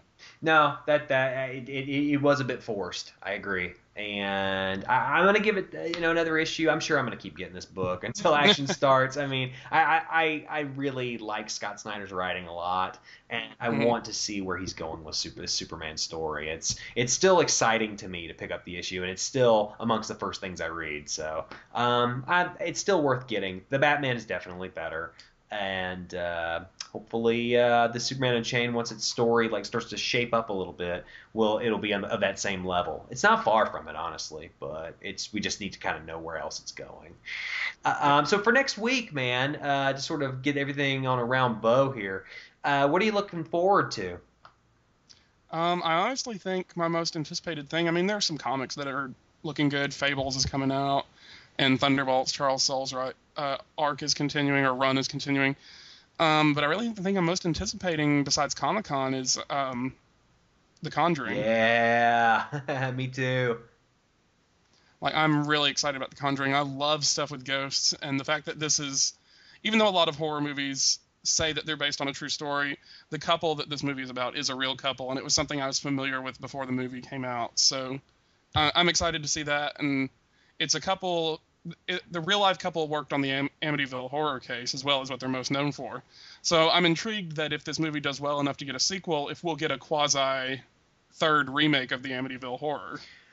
Well, we'll see. Um, I mean, I, it's funny. I've already seen advertisements for Insidious 2, which is Yeah. Um, but I am I am I am excited for The Conjuring. I think I think we're probably this is the if there's a reason why Pacific Rim may not end up having any legs in the box office is because of The Conjuring. Oh yeah, horror movie will kill something that's not doing well very easily. Yeah, so uh, but I, I, the trailers look great, and I love Patrick Wilson and Vera Farmiga, so I think Yep. I think that's a big draw for me. I'm also looking forward to uh, picking up obviously the next part of Trinity War and uh, the late. Does that come out this week? Because my comic shop just has Justice League of America's Vibe coming out. Um, let me see. Because I thought Trinity War was this week too. Um, uh, uh, July 17th, right? It's the it's next on sale. Yeah. Yeah, Justice League of America's coming out. All right. Yeah, it should be coming out like every week, man. Justice League Dark should be like two, a week or two later, and then Wonder Woman, of course. But um, I I am also kind of interested in Supergirl 22, which is the return of Cyborg Superman. Right before Villains. Month. Yes, sir. I mean, I just want to see, uh, you know, what the take is on him in this new version. I mean, since there's been no Reign of the Superman, I'm kind of wondering what Cyborg Superman Right. point even is. Uh, Well, we might not get an origin until September when he gets his own issue. So Yeah, maybe, maybe not. I'm hoping that I don't have to read uh, the issue that came before it, so I can at least, I can at least just read 22 without having to read 21. Um, but yeah, so that's that's probably the thing I'm, I'm most I'm most interested in uh, as far as like the new comics because Marvel. I don't know if there's really much of anything I'm all that excited about. Thunderbolts is starting to become one to get excited about again for me. Yeah. Uh, Thor comes out this week. Oh, right on, right on. Well, then that that that then that that in of itself is, is worth checking out, I guess. Uh, but I think we're still. I think that one's the next to last part of this story arc. Like this story arc is still going on for another two months. yeah, yeah. I mean, it, it, Thor. But Wonder Woman, I have the same complaint about. F- so- FF's coming out too, so I mean that'll that'll be fun. But uh, yeah, expect a review of The Conjuring ASAP, man. Will, Nice. uh, I'll be I'll be the one doing that one, so it'll uh, it'll be my first horror review since Evil Dead, and hopefully with better results. uh, Well, it's not a remake, so it already has that going for it. yeah, that's true. I, original horror is uh, very exciting. Well, anyway, I guess we'll call this one a day. Long one, but Yep. uh, not too bad. Uh, but hey, man, uh, you have a good rest of your weekend, and we will uh, be keeping an eye on this Comic Con stuff. All right.